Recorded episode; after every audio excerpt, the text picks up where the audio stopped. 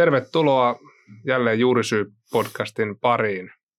Meillä on tänään vieraana pitkälinjan kiekkomies, viidepisneksen taustavaikuttaja ja nykyinen Tampereen pormestari Kale Kummola. Lämpimästi tervetuloa. Kiitos.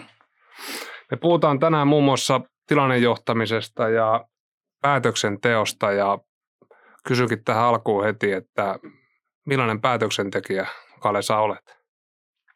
No kyllä mä tuohon sanoisin, että ei siinä hirveän kauan mene sitten, kun päätöksiä ruvetaan tekemään, mutta totta kai pitää niin kuin, mitä isompi asia, sen paremmin pitää perehtyä pohjiin ja muuta, mutta tota, niin, sitten kun mennään eteenpäin, niin silloin mennään eikä katella taakse. Se on vähän niin kuin hiihtäessä, että lähdetään vetää latua ja ei sieltä heti tulla takaisin, sitten mennään eteenpäin. Kyllä. Sä oot suurelle yleisölle tietysti tosi tuttu, tuttu persona, mutta kerrot komin sanoin, kuka olet ja miten sä kuvailisit itseäsi johtajan? No nyt tuli vaikea kysymys. Kyllä mä nimeni tiedän tietysti, kun kysytään, että kuka olet, niin toi noin. No en mä tiedä, aika pitkään on ollut erilaisissa johtotehtävissä ja kyllä kai se mun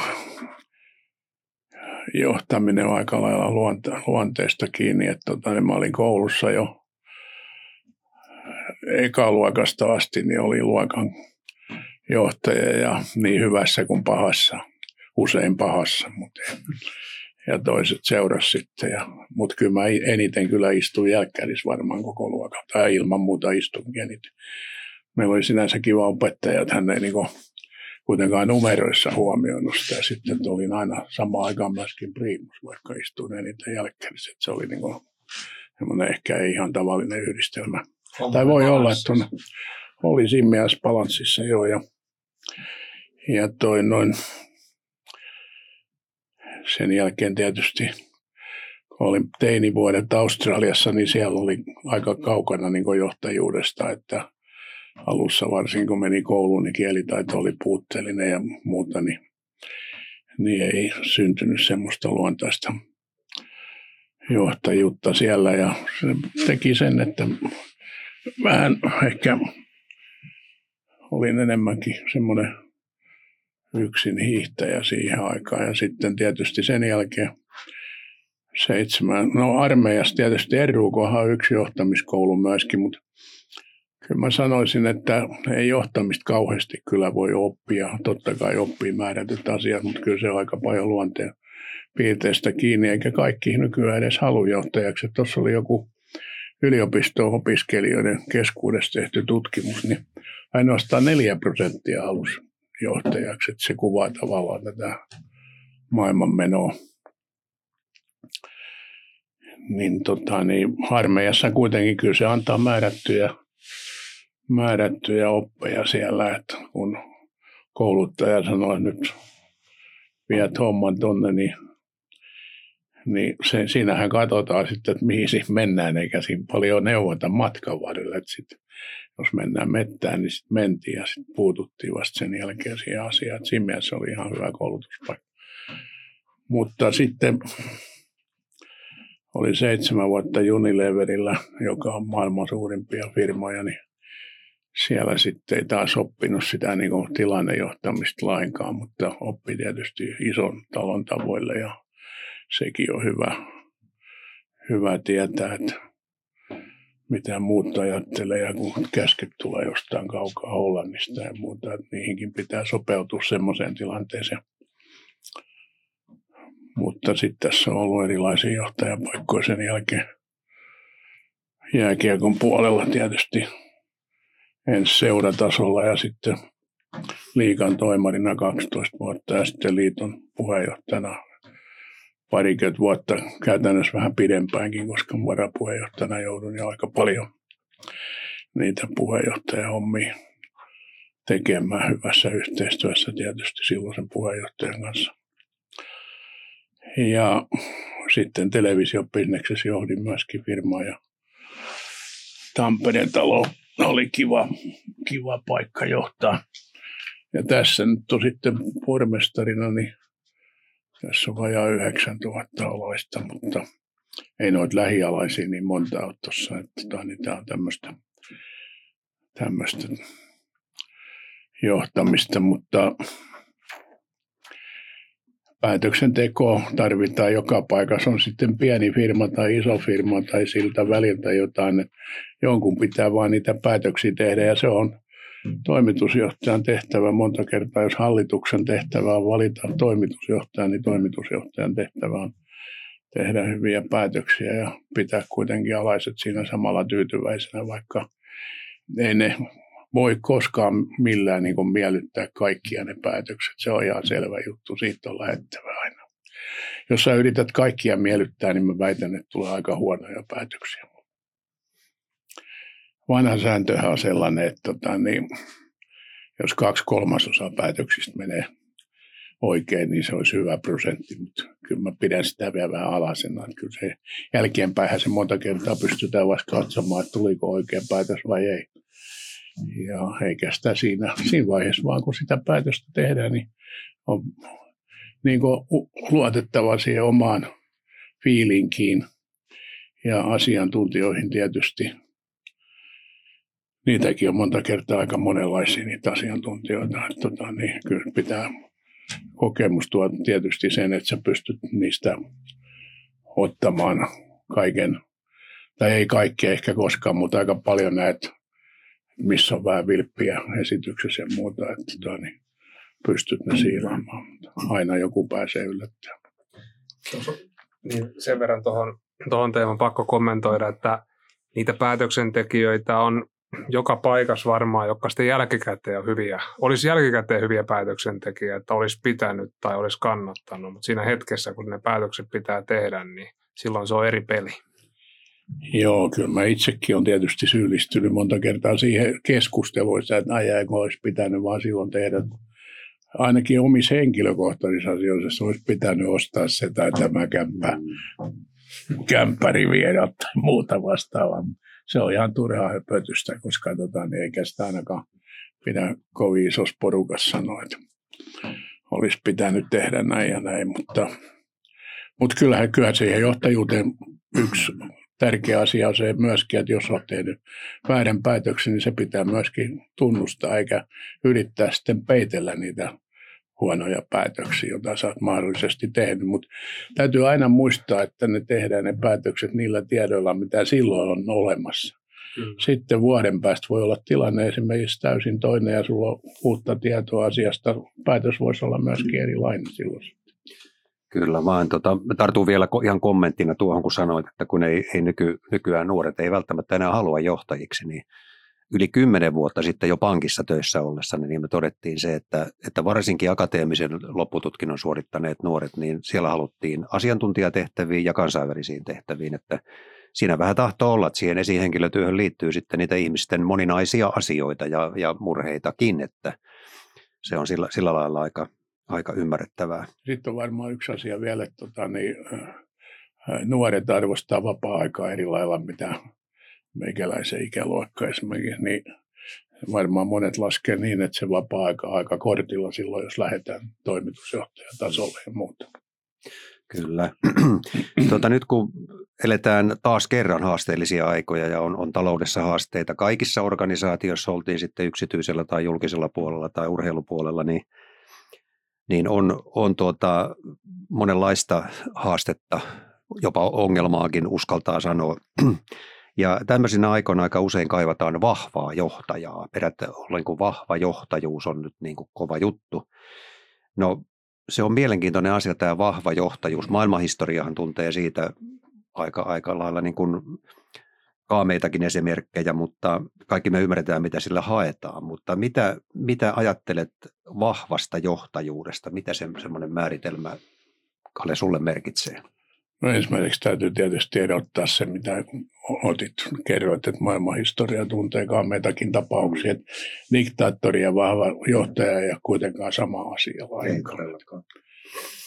Ja mun mielestä mä, voi olla, että mäkin aika huono kuuntelija, koska joskus on ollut vaikeuksia, varsinkin nuorempana oli äärettömän paljonkin vaikeuksia niin ymmärtää sellaisia mielipiteitä, jotka poikkesivat täysin sun omista mielipiteistä, niin kuin varmaan meillä jokaisella on vähän ollut niissä asioissa vaikeuksia, toisilla enemmän, toisilla vähemmän, mutta se, että pikkuhiljaa oppisi niin kunnioittaa myöskin muiden mielipiteitä, vaikka teetkin sitten sen päätöksen itse, mutta kyllä mä sanoisin, että vahva johtaja tarkoittaa sitä, että se kuuntelee muitakin, tekee sen perusteella sitten johtopäätöksen, tekee päätöksen. Siis päätöksenteossahan sä oot sitten täysin yksin loppujen lopuksi. Sitten jos, niin kuin jossain politiikassa, niin kuin täällä meillä kaupungilla, niin kaupunkihallitus tietysti tekee ne kovimmat päätökset ja valtuusto, mutta kyllähän ne yleensä menee ne päätökset sen mukaan, mitä ne esitellään. Ja, ja se esittelyvaihe on sitten se on päätöksentekoa jo politiikassa, vaikka muodollisesti se ei sitä olekaan. Että toi noin, niin kuin mä tuossa sanoin, niin niillä tiedoilla, mitä sillä hetkellä on, niin pyritään aina tekemään paras päätös. Ja siitä täytyy sitten niin esimerkiksi pormestarina pitää politiikkaa niin kuin, heittää kokonaan pois, vaan pitää vaan kuunnella omaa tuntoa ja omaa, omia tota niin, käskyjä, sisäisiä käskyjä ja, ja tuntemuksia, että näin me mennään eteenpäin. Silloin kun siihen sitä politiikkaa ruvetaan sotkea liikaa, niin silloin se ei varmaan tule ihan parasta päätöstä koskaan.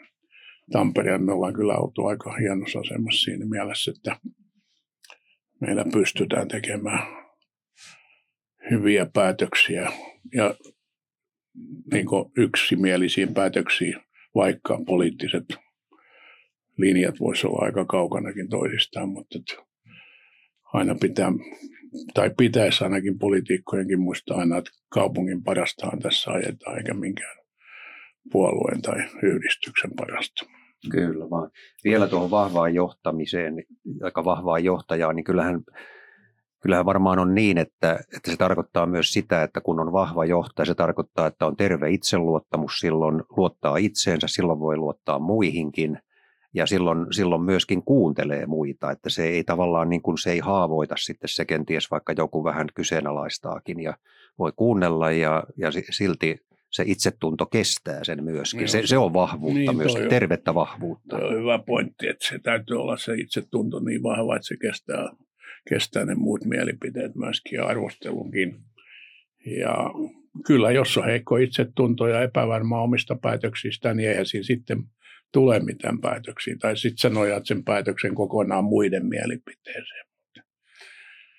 Kyllä, ja semmoinen epävarmuus heijastuu koko organisaation yleensä semmoinen vähän turvattomuutena myöskin. No kyllähän ne näkee aika nopeasti, että nyt tuo johtaja ei nyt oikein tiedä, missä mennään ja, ja mihin pitäisi mennä. Että kyllä se tota, niin on tärkeää myöskin, niin kuin, että alaiset tuntee sen, että, että talossa tehdään päätöksiä ja, ja tietysti myöskin pitäisi aina tuntea myöskin se, että heitä kuunnellaan, mutta tietysti monta kertaa alaisillakin eri sektoreilta niin on erilaisia mielipiteitä, niin, niin ei voi kaikkea tietysti silloin, tai voi kuunnella, mutta ei voi kaikkia mielipidettä tietysti siinä tyydyttää sillä omalla päätöksellä. Kyllä vaan. Vielä päätöksenteko on yksi, yksi näkökulma, niin miten näet niin omalla kohdalla, niin mikä tavallaan niin on faktat ja sitten on intuitio? Niin tuota, voisi ajatella, että kokemuksen myötä intuition merkitys kasvaa tai muuta, mutta miten sä itse näet näiden, näin kaksi ulottuvuutta? No se on hyvä kysymys. Muuten faktat tulee tietysti, täytyy olla kaiken päätöksen pohjana silloin, kun tehdään sellaisia päätöksiä, jotka perustuu faktoihin. Ja yleensä on olemassa niin kuin, tota, niin, pohjia, mutta sitten on aika lailla sellaisia päätöksiä myöskin, jotka joudutaan tekemään intuition varalla, varassa, niin kuin esimerkiksi henkilövalinnat monta kertaa.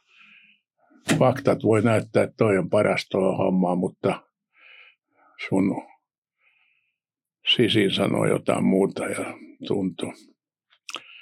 Se on mun mielestä hyvä esimerkki just toi henkilövalinnat, niin jos sä konsulttiin kuuntelet siinä pelkästään, niin me todennäköisesti menee pieleen. Mutta kyllä mä tota, niin, erittäin paljon laske sen päälle siihen, sen henkilö, kun se konsultti on käynyt läpi ne paperit ja muuta, niin se onkin heidän tehtävä tietysti, rekryfirman tehtävä, niin, tota, niin kertoo vaan ne tosiasiat, mitä niistä testeistä tai muista löytyy, mutta kyllä se sitten se henkilökohtainen tapaaminen on, mä lasken sille tosi paljon painoa ja siinä sä pystyt katsoa ihmistä niin läpi. Ja olen viime aikoina muun muassa kysynyt, että millainen huumorintaju on. Mun mielestä se on yksi hyvä, hyvä asia. Tota, niin jos ei huumorintaju ole ihmisellä ollenkaan, niin tulee vaikeuksia useinkin. Ja pitää toi... itsestään pitää myöskin joskus kärsiä pilkkaa. No joo, se on varmaan aina, aina yksi osa sitä hyvää huumorintajua. Ja se, kyllä semmoinen itse uskoo ensivaikutelman merkitykseen. Ei saa tietysti olla sokea, mutta kyllä se aika usein pitää paikkaa, varsinkin näissä henkilöissä. Erittäin usein. Totta kai, ja sitten joskus vedät kyllä ihan pieleen ensivaikutelman, ja sitten täytyy vaan itselle tunnustaa, että miten väärässä olinkaan. Mutta. Tuleeko, tuleeko tota, sä oot tehnyt sellaisia henkilövalintoja, jotka on tietysti ollut näin leikkisesti voi sanoa kansakunnan kaapin päälläkin, vaikka nyt jääkiekossa aamajoukkojen päävalmentajan valintoja olet tehnyt ja varmasti ura-aikana monia muita, niin tuleeko sellaisia esimerkkejä, ei tarvitse välttämättä nyt nimillä puhua, mutta että kun on joku, mitä nyt edellä puhuttiin, että henkilökohtainen vaikutelma versus sitten taustat, niin onnistunut ja ehkä sitten epäonnistunut valinta? Nämä, tota, niin, jos esimerkiksi nämä valinnat ottaa, mitkä on eniten ollut kansakunnan kaapin päällä, esimerkiksi päävalmentajavalinnat, niin kaikesta huolimatta siitä, mitä sitten on jälkeenpäin tapahtunut, niin en kadu yhtään rekryä. Ja olen kyllä jollain lailla tuntenut kaikki, kaikki etukäteen. Että tota, niin. Mutta tietysti yksi tapaus sitten, mutta en sitäkään, että päättyi ennenaikaisesti ja muuta, mutta tota, niin en mä sitäkään mun mielestä hänellä oli kuitenkin niin suuri intohimo siihen hommaan ja mä tunsin hänet erittäin hyvin, mutta meni vaan sitten pelillisesti hän ei mennyt pieleen, mutta meni muut asiat pieleen, niin se oli pakko sitten tehdä ratkaisuja. Kyllä vain. Tuota, mites... Mutta vaikka niin, noin päävalmentajavalinnat on mennyt suurin piirtein nappiin, niin kyllä mä virhevalintoja on tehnyt sit muissa hommissa. Sitä voisi sanoa, ei se koskaan ole mennä aina ihan oikein. Hmm. Kyllä. Tilannejohtaminen, olet kuvaillut itseäsi tilannejohtajana vielä, niin avaatko vielä sitä, sitä hieman? Niin, mä luulen, että se tulee tuolta teille tutulta alueelta urheilun puolelta se tilannejohtaminen. Että, tota, niin siellähän tulee niin äkkiä tilanteita yllättäen vastaan, että ne pitää hirveän nopeasti. Ei voi niin kuin pyöritellä asioita niin kuin bisneksessä monta kertaa pystyy pyörittelemään viikkojakin ja politiikassa. Niin, tota, niin sieltä tulee, tulee sellaisia tilanteita, sä joudut samana päivänä tekemään päätöksen jostain asiasta. Niitä tuli koko ajan vastaan, jääkiekko varsinkin, kun on hyvin tota, niin, nopea ja karski laji ja, ja myöskin tota, niin, erittäin seurattu kaikissa medioissa ja muuta, niin ei siinä voinut jäädä tota, niin miettimään moneksi päiväksi, koska sillä ollaan sitten, kun ollaan tämmöisissä julkisissa hommissa, niin siinähän syötetään tavallaan media esimerkiksi suoraan lapaa, jos sä annat sen asian velloa, että mitä nopeammin pystyy tekemään päätöksen, niin sen parempi ja monta kertaa se pitäisi tehdä vielä samana päivänä. Kyllähän Vaikka sanotaan, että nuku aina yön yli. Kyllähän urheilubisnes on tämmöinen, voisiko sanoa, ad hocien luvattumaa. Niin, se on, se, se on aina ad hoc tilanteita.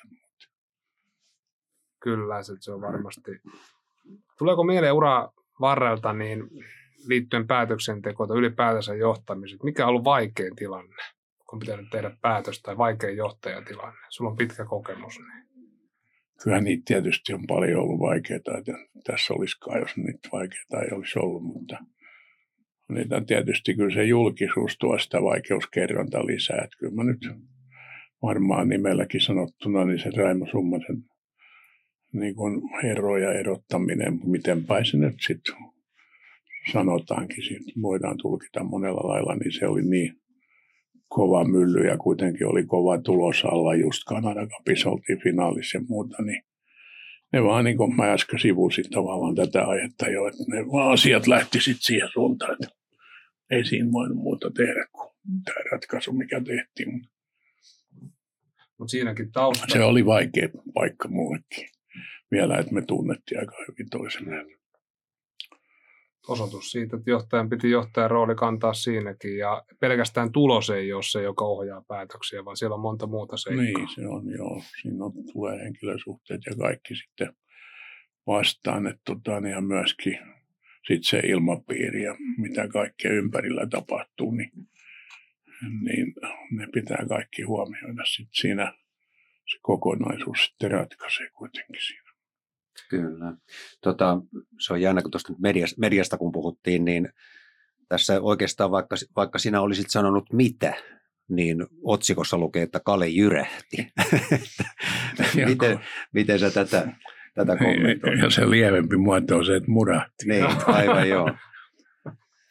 Se varmaan lähtee, itsekin sitä pohtinut, että se lähtee varmaan sieltä SM Liigan alkuajoilta, kun piti aika lujaakin joskus jyrähdellä silloin, että tilannehan oli se, että se luotiin se organisaatio täysin nollasta, kaikki oli jääkiekkoliitoalla ja sitten haluttiin irtaantua niin paljon kuin mahdollista ja näyttää se, näyttää, että tässä ollaan itsenäisiä ja muuta, niin silloin piti vetää aika kovaa linjaa ja mulla oli kyllä silloin sen puheenjohtajan tuki aina takana, että että tota, niin se helpotti tietysti tilannetta. Ja sitten tuli tämä rautakanslerin nimitys, joka mun mielestä nyt tänä päivänä on vähän sopiiko ollenkaan enää. Niin, niin se on jännä vielä, että olympiakomitean pitkäaikainen valmennuspäällikkö Kalevi Tuominen ja Ilta-Sanomien pitkäaikainen urheilutoimittaja Timo Nyholmi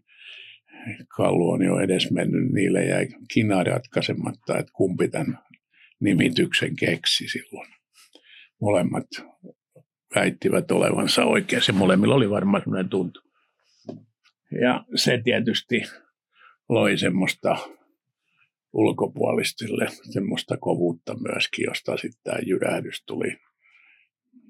Lehdistö rupesi käyttää sitä niin kuin vaki veripinna, että mä en koskaan sano mitään. Jyrähtää tai muraa. niin murahdus on se lievä muoto, se on joku lyhyt, lyhyt sanonta. Pystyykö sitä hyödyntämään joskus? Kyllä, kyllä mä tota, niin, esimerkiksi on sitä hyödyntänyt, että mä voin laittaa jo tuonne Exään, eli vanha Twitterin, niin jonkun lyhyen lauseen, niin sekin käännetään. Se on hetken päästä iltapäivälehdissä, kummalla jyrähti.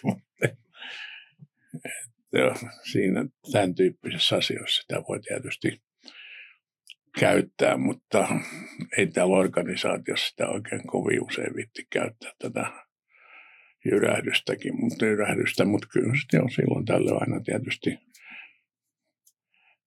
luonteen piirteisiin kuuluu se, että kyllä mä joskus sanon vähän lujempaakin, ettei se ääni ihan tasainen ole ainakaan näissä jokapäiväisissä olosuhteissa.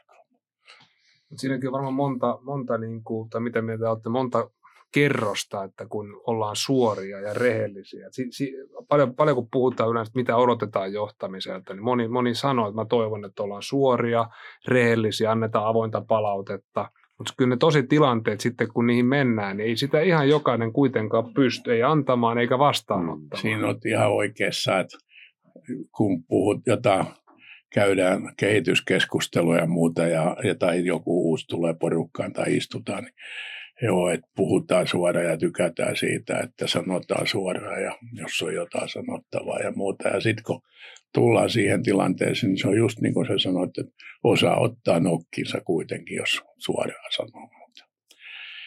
Ja toiset tykkää siitä, että sanotaan suoraan, annetaan palautetta, mutta kyllä ei kaikilla oikein pokka kestä sitä. Se on ihan selvä juttu. Joo, kyllä mä olen sitä mieltä myöskin, että suomalaisessa työelämässä tarvitaan semmoista suoraa johtamispuhetta. Ja se suoruus tarkoittaa silloin, että se, sen pitää tietenkin olla rakentavaa ja, ja tota, tois, toista ihmistä myös arvostavaa. Se, semmoinen suoruus, että sä niin kuin sanot, täräytät niin kuin mitä ekana tulee mieleen, niin se ei välttämättä ole aina, aina rakentavaa. Ja, Niin.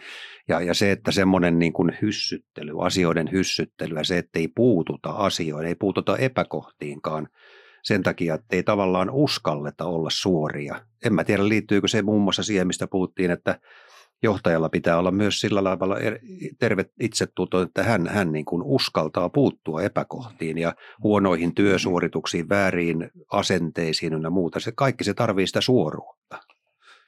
Joo, mä tota, niin, semmoinen erityisesti harmittaa monta kertaa, jos on joku asia sovittu tai on, on puuttunut johonkin epäkohtaan tai muuta ja se siihen ei tule korjausta, niin se niin kuin rupeaa ottaa aika nopeasti sitten kanssa. Meikäläinen ottaa siitä lämpöä, mutta tota, niin, se suoruuskin on monta kertaa myöskin sanotaan siitä, no se mihin vitut ne on epäkohtia, niin jotkut varmaan ihmettelee tässä pormestarin hommassakin, että mä voin puuttua aika pieneenkin epäkohtaan, jos mä näen, että se on, se on politiikassa myöskin. Mä sanon, että mä edustan täällä kansalaisia, Tampereen asukkaita enkä mitään muita, niin kun näen epäkohtia, niin mä puutun niihin, mutta ihan vaikka kadun kuntoon voin puuttua tuolla.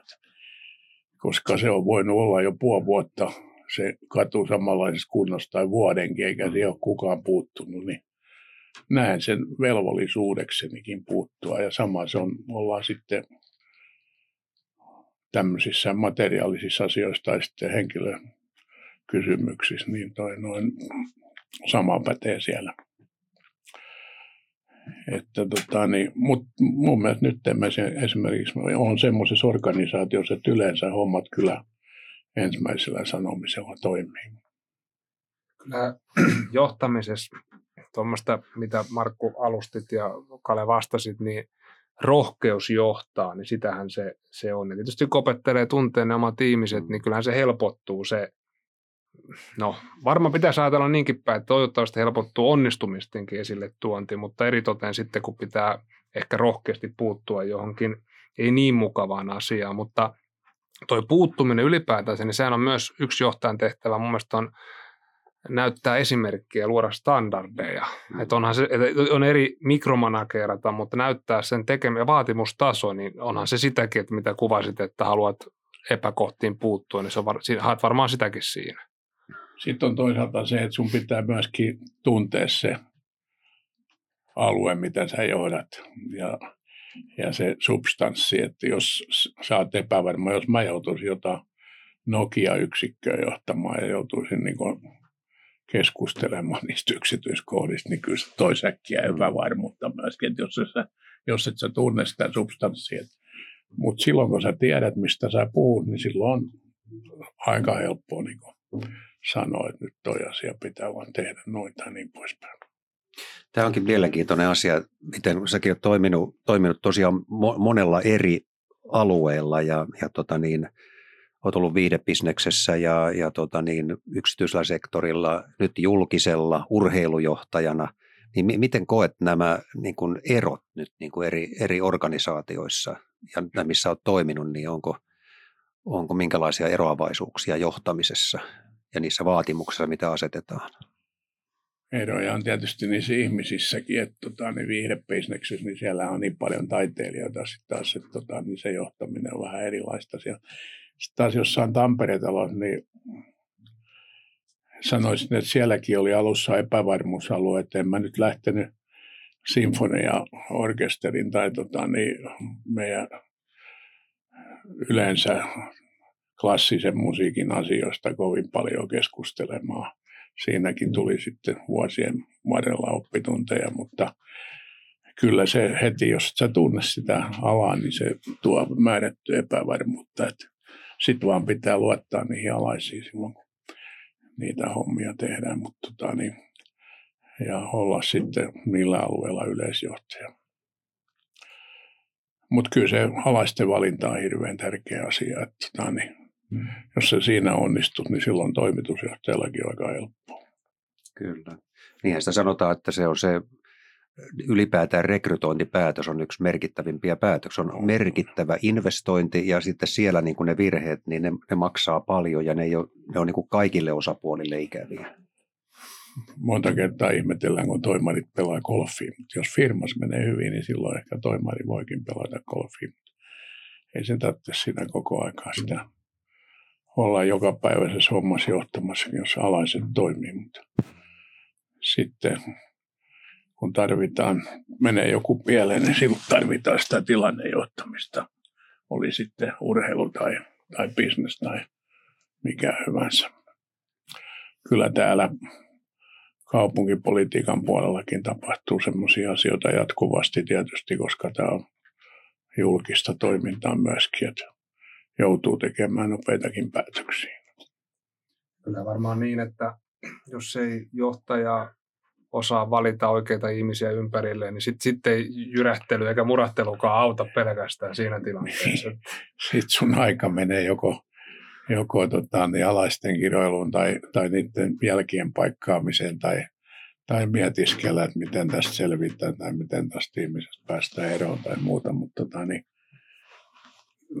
se vaikuttaa sitten jatkossa, jokainen virhevalinta rekryssä, niin valit, vaikuttaa sun omaan työntekoon ja elämään jatkuvasti sen jälkeen sitten. Mm.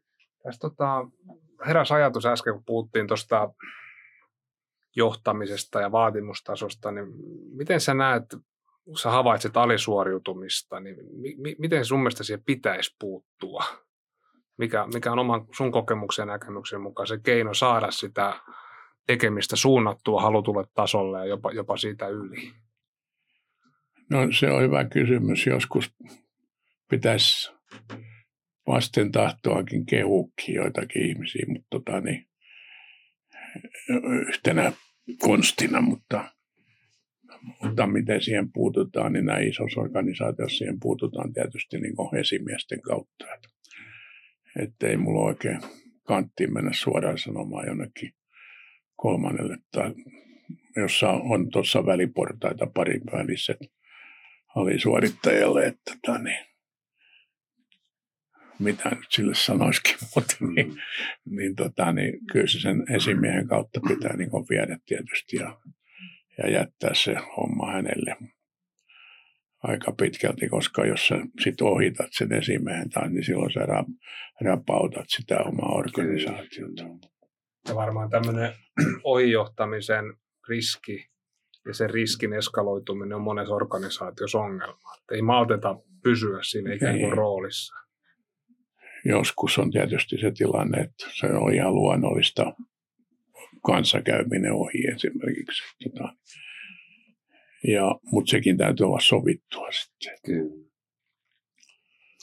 Miten vielä ajatellaan nuori, nuori Kale johtajana ja tämän päivän Kale, niin miten, miten sä kuvaat omaa muutostasi ja tavallaan kehitystäsi johtajana? En tiedä, sitten siitä pitäisi kysyä joltain muuta, mutta, tota, niin, mutta nekin on vaihtunut, ne kaverit tässä matkan monen kertaan. En mä tiedä, kai se toi äkkipikaisuus on pikkasen niin laantunut ja muuta, että mutta kyllä sitä ärhäkkyyttä löytyy vieläkin sit tarvittaessa, tarvittaessa, mutta ja on noin tietysti sosiaaliset arvot ja muuta tullut enemmän pintaa ja se, että tota, niin lähtökohta pitäisi aina olla tietysti se, että ymmärtää muita ihmisiä myöskin, joka on nuorena ehkä oli hyvinkin vaikeaa joskus, koska kyllä nuorilla on yleensä se taipumus, että se oma mielipide on aina oikea ja muuta. Että, tota, niin.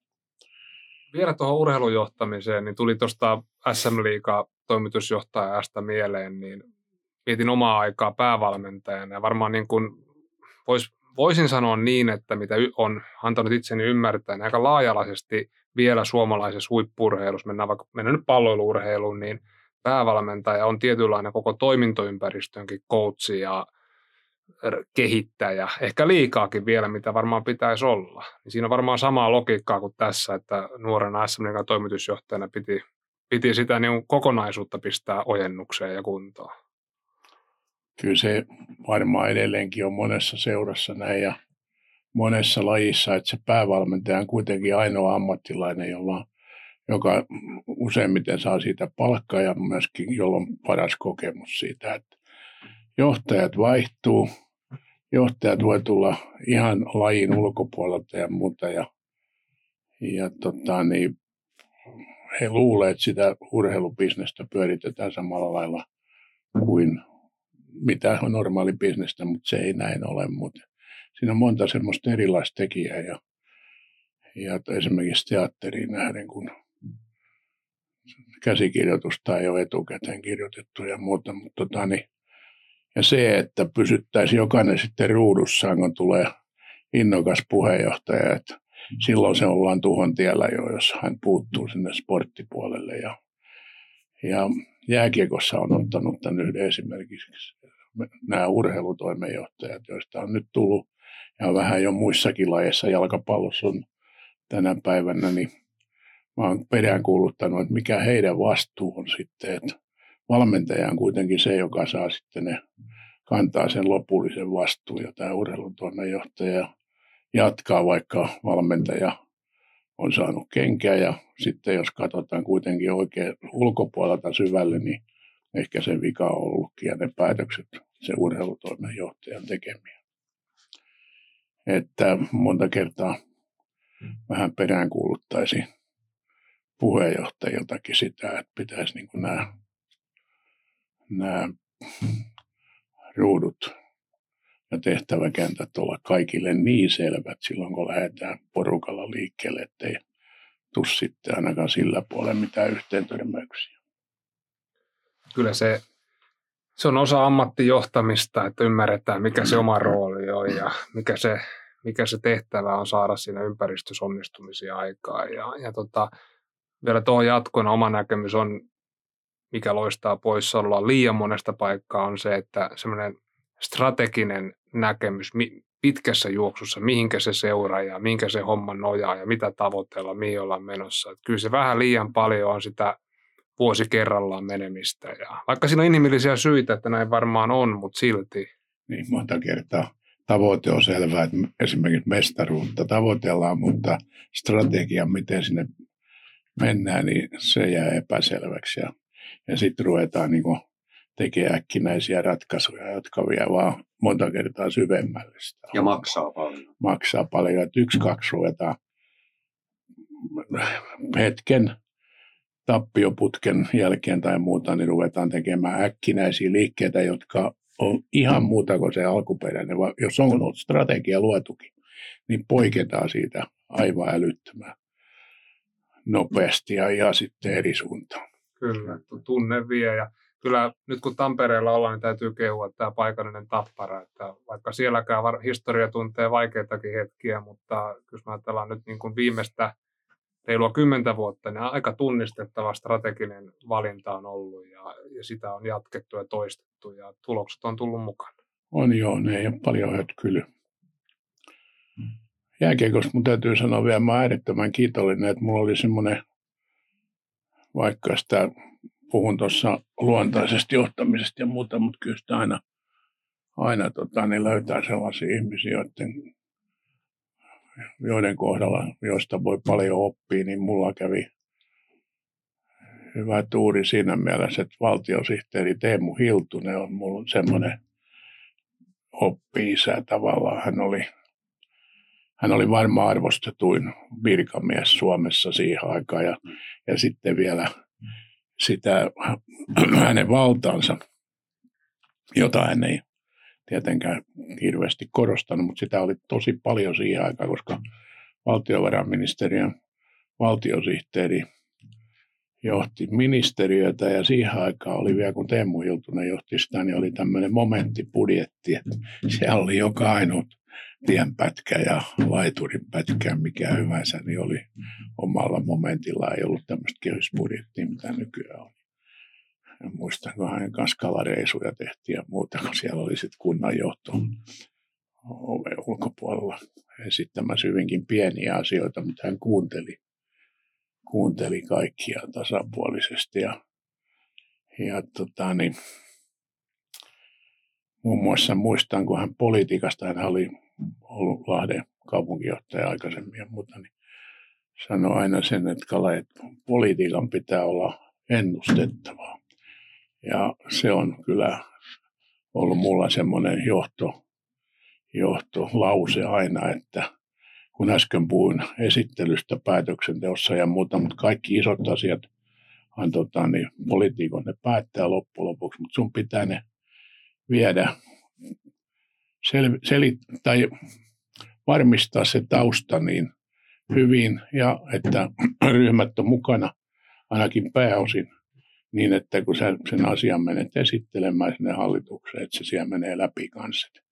Ei kannata mennä, mennä esittelemään sellaisia asioita, jotka tulee pumerankina takaisin. Ja tämä on kyllä semmoinen oppi, että kyllä tota, niin pätee muuallakin kuin politiikassa, että kannattaa niin kuin varmistaa silloin, kun se hallitukseen viet jonkun asian, että sulla on tuki takana siellä. Se on monta kertaa aika lyhyt. Niitä on esimerkkejä bisneksessä paljonkin. Aika lyhyt tie monta kertaa, jos me toimitusjohtajana esittelee sinne hallitukselle sellaisia asioita, jos sä tota, niin otat tappion siellä hallituksen kokouksessa, niin kenenkään kasvut ei monta kertaa sitä kestä. Kyllä, näin varmasti on. Tässä, tässä puhuu kokemuksena syvä rintaääni ja oikeastaan nuorempana, nuorempana johtamistyötä tekevänä ihmisenä mä haluaisin heittää teille kahdelle kokeneelle arvostetulle pitkällinen johtajalle, että jos käytetään vaikka tämmöistä termiä, että hiljainen johtamistieto ja se kokemus, mitä teillä on pitkään uran varrella kertynyt, mitkä on semmoisia tärkeimpiä nostoja, mitä te nostaisitte? Että kun ajatellaan, että johtaminenkin, puhutaan, että se on paljon murroksessa, varmasti näin onkin, että tässä pitää niin kuin hioutua itse kunkin johtamistyyleissä ja tavassa toimia, mutta ne perusasiat varmasti on ja pysyy. Tämä mun, olisi tosi kiva kuulla teidän, niin kuin, teidän laajan ja syvän kokemuksen kautta, että mitkä on sellaisia asioita, joita te haluaisitte nähdä myös tulevaisuudessa, että ne ei, ne ei niin kuin muutu. Aloitus. Onpa mielenkiintoinen iso, iso kysymys. Ja tuota, kyllä mä, mulla ainakin itsellä on se, että muista niin kun, kun johtaminen on kuitenkin niin kuin ihmiset ratkaisee, siihen se kulminoituu. Ja se tarkoittaa sitä, että semmoiset tietyt perusasiat, että ihmiset haluavat, haluavat niin kuin, että heitä, heitä niin kuin arvostetaan, heitä kuunnellaan, kunnioitetaan ja, ja suhtaudutaan, suhtaudutaan sillä tavalla – sillä tavalla niin kuin tasa-arvoisesti myöskin. Ja tällaisia ihan niin kuin peruskulmakiviä mun mielestä niin kuin elämän arvoja oikeastaan mä toisin tässä esille. Kyllä ne ei varmasti ole muuttunut. Nuoremmat ihmiset arvostaa näitä yhtä lailla. Yhtä lailla, se on se lähtökohta. Ja, mutta kyllä mä sitten myöskin siihen johtajan omaan persoonaan, niin sun, ensinnäkin sun täytyy niin kuin olla sinut sen johtamistehtävän kanssa. Sun täytyy haluta olla sitä, ei, ei sillä tavalla, että sä niin kuin haluat ja pyrit ja pyrkyrimäisesti pyrit siihen johtamistehtävään, mutta usein se on niin. Mä Kalle voin ihan sanoa samalla tavalla kuin sinäkin sanoit, että mä en ole niin kuin pyrkinyt sinänsä tota niin, että mun pitäisi nyt johtajaksi päästä. Se on jotenkin tullut luontaisesti sieltä niin kuin joukkueurheilua, kun harrastin sieltä niin kuin kapteeniuden kautta heti nappulasarjoista lähtien ja se on vaan jotenkin tullut että se tavallaan, että sä oot niin kuin sinut sen johtamistehtävän kanssa ja sitten se, että sä oot sinut itsesi kanssa. Siitä se lähtee. Että se on ihan ratkaiseva juttu, että jos, jos johtaja on epävarma ja, ja, ja tota niin, se itseluottamus ei ole sillä tavalla niin kuin terveellä tavalla kunnossa, niin se, se heijastuu, siitä, siitä aiheutuu monenlaista ongelmaa. Silloin, silloin sä niin kuin helposti sitä omaa pahaa oloas niin kuin heijastat muihin ihmisiin ja ja, ja tuota, et anna kunniaa sille, jolle se kuuluu ja, ja minä olen sitten niin kuin tärkeä ja, ja se, että mutta kyllä semmoisen ihmisten arvostaminen ja, ja semmoinen sinut itsensä kanssa, niin ne on semmoisia kulmakiviä, mitä, mitä minä ainakin pidän tosi tärkeänä. Tuo sun viimeinen pointti oli tärkeä, joskus aina unohtuu tämä, se itsensä korostaminen, niin se nyt ei ollenkaan sitä auktoriteettia nostaa päinvastoin. Pitäisi niin nostaa ne ihmiset myöskin, jotka ovat jotain projektia tai ideaa olleet auttamassa tai viemässä eteenpäin. Ja sehän ei maksa mitään se. Esimerkiksi kiitos ei maksa mitään ja se usein Suomessa varsinkin unohtuu. Se itsellekin saa jatkuvasti painottaa sitä, että hetkinen muuten mahdon kiittää. Sitten tähän liittyy sitten toisen ihmisen arvostaminen. Se on joskus hirveän vaikeaa, mutta se on ihan perusjuttu. Ei voi johtaa, jos et arvosta muita. Sitten se, kun se pyrkii. Mä muistan nuoruudessani se varmasti on se iso ero, kun sä kysyt, että verrattuna nuoren kanssa, niin mä nuorena pyrin johonkin. Sitten tulee mieleen joku Turun pallonsadan hallitus hävisi jossain äänestyksessä, niin sitten kun lopetti kaiken pyrkimisen, niin sitten se muuttui niin, että ruvettiin sua pyytämään eri paikkoihin. Mutta niin kauan kun pyrit itse, niin ei oikein homma mennyt eteenpäin.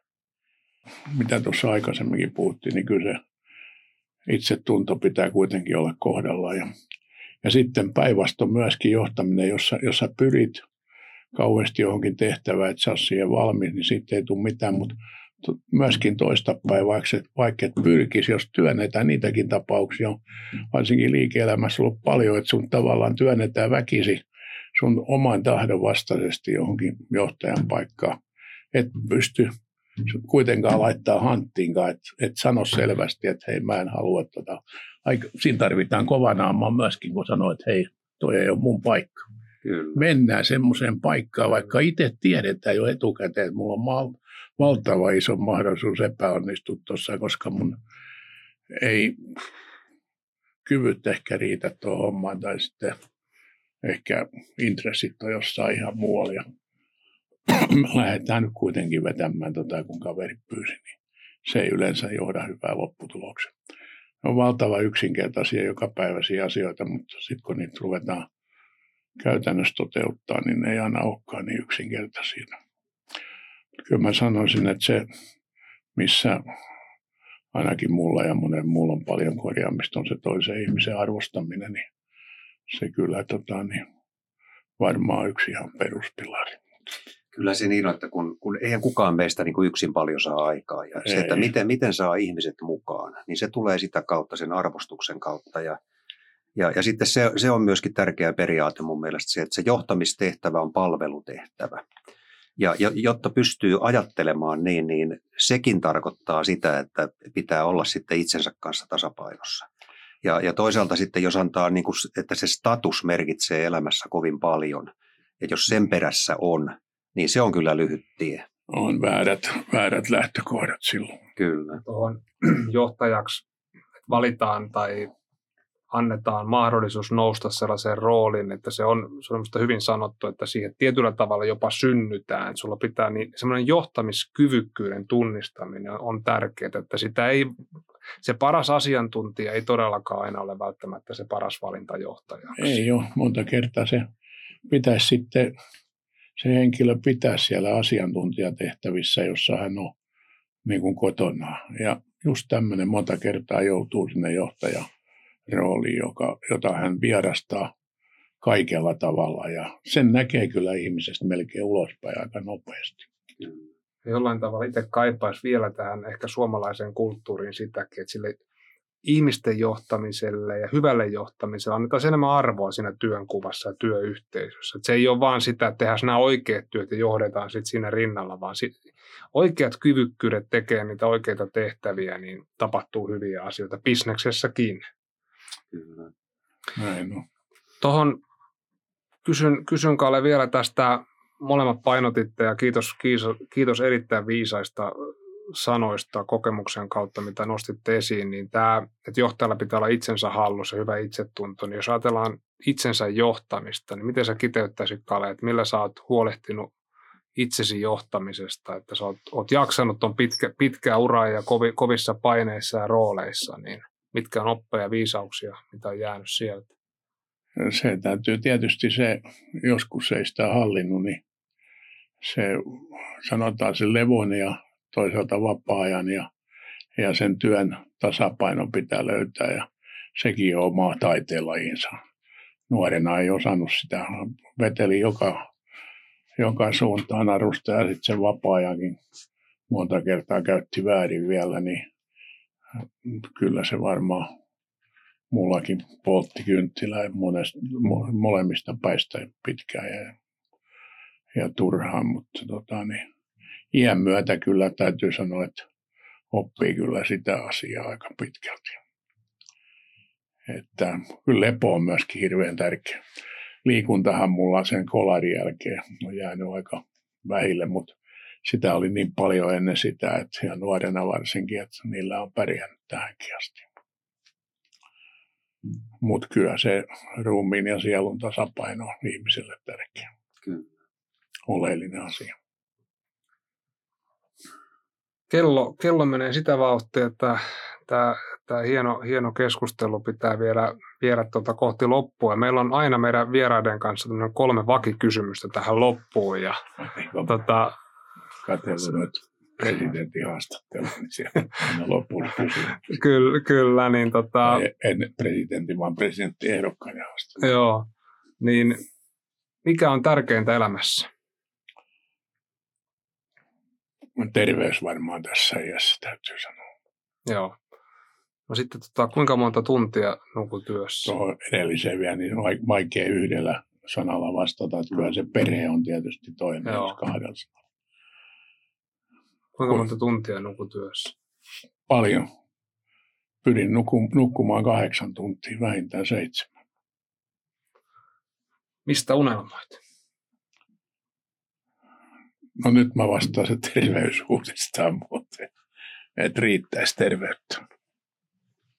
Ei tässä mitään muuta unelmaa enää ole nähnyt maailmaa niin paljon, että mikä se oli se veikkauksen mainos, että me on niin paljon maailmaa, että semmoisesta ei enää unelmaa.